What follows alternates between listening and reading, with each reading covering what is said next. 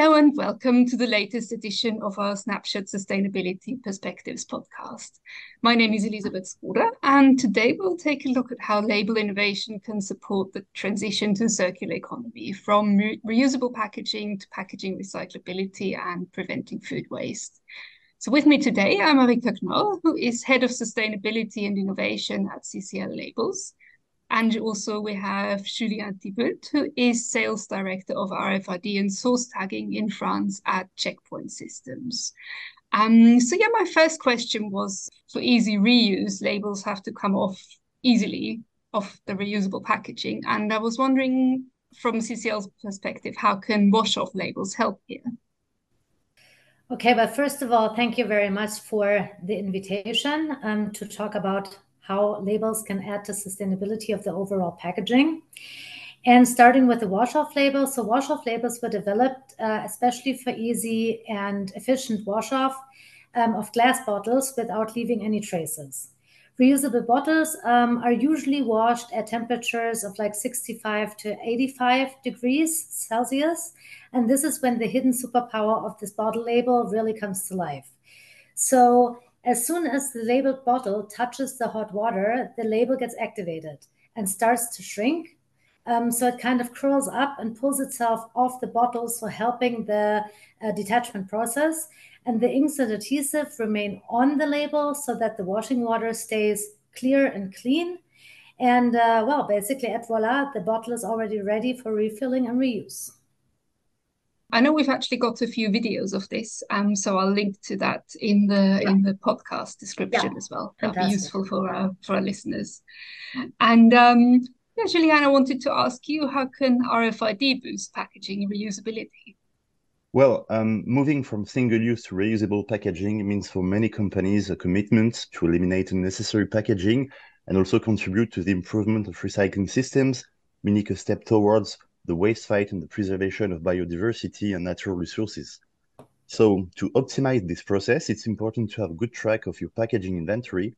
And for sure, RFID helps providing real-time visibility of the reusable stocks, delivering fast and efficient inventory management, optimizing replenishment, and ensuring stock lines are protected for long-term security and usability. That ensures the sale won't stop and working capital is under control. And um, moving on to um, single-use packaging, Marika wanted to ask you, could you talk about innovations in shrink and stretch sleeves that boost circularity? Yeah, sure, because there have been a lot of developments going on in the past, I would say two to three years. Um, there are several innovations going on for both sleeve label types. Um, first of all, they are getting thinner and thinner. And also we have like more innovations coming out like floating sleeves for example that are made from low density material. Um, so staying with the stretch sleeves first we just released a new 30 micron stretch sleeve a while ago. That is the thinnest stretch sleeve in the market known to us at least. Um, so we have significant material savings here uh, which are considerable. And of course we also lower the overall footprint with this. So bottom line, this is like one of the thinnest options for sleeves that you can use that's in the market. And uh, then the second remarkable innovation are shrink sleeves made from a thin polyolefin material. We call those um, shrink sleeves, we call them EcoFloat sleeves. And uh, if you have a look at the established PET recycling process, you always have a step in there that is called the sink float process, which is mainly a big swimming pool where the shredded bottle and also label and cap pieces where they end up. And here you really want to have a very clean density separation, which means that the PET flakes, because they are heavier, they will always sink to the bottom. So you want anything else in there to float to the top of the basin. And this is where low density polyolefin materials can really help the automatic uh, separation of the two materials. The result is that you have very clean and clear PET flakes that are high quality, which you need to feed them back into a new bottle. So you have a, a closed loop, and this is by um, using label and sleeve materials that automatically detach during the sink float process. Yeah, um, good quality recycling recycled is so important, isn't it? Moving on from that, um, what would you say is the latest are the latest innovations in renewable materials for labels? Um, so first of all, we're like very, very lucky to have an in-house material science company. Um, they are called Innovia. They belong to CCL Industries.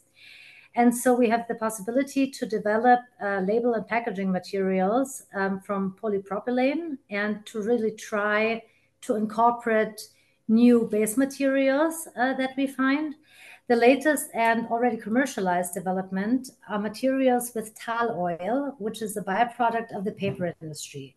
So you wouldn't chop down any tree to just get to this oil, but it's a byproduct anyways. And we can use this oil to feed it into uh, label and also packaging films. Um, so that means that they are based on a renewable source rather than um, you know using fossil fuels. And uh, that is a development that we think is like very promising for the future because in the end to move from a linear to a circular economy we really need to look into these renewable developments. And that's something that we're going to concentrate on in the future as well and um, finally, Julia, uh, obviously, food waste is um, is a big topic and a big issue. Um, how can RFID technology help to address um, issues around this?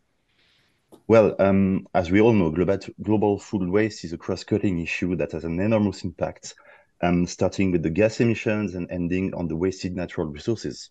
For sure, RFID can help retailer move out from inaccurate and time-consuming manual processes to an automatic process to help them getting full traceability of their products from source to shop, improving their inventory accuracy at SKU level, both in the backroom and in the sales floor, reducing labor cost up to 80% thanks to automatic cycle counts, control food waste thanks to expiration dates. So how?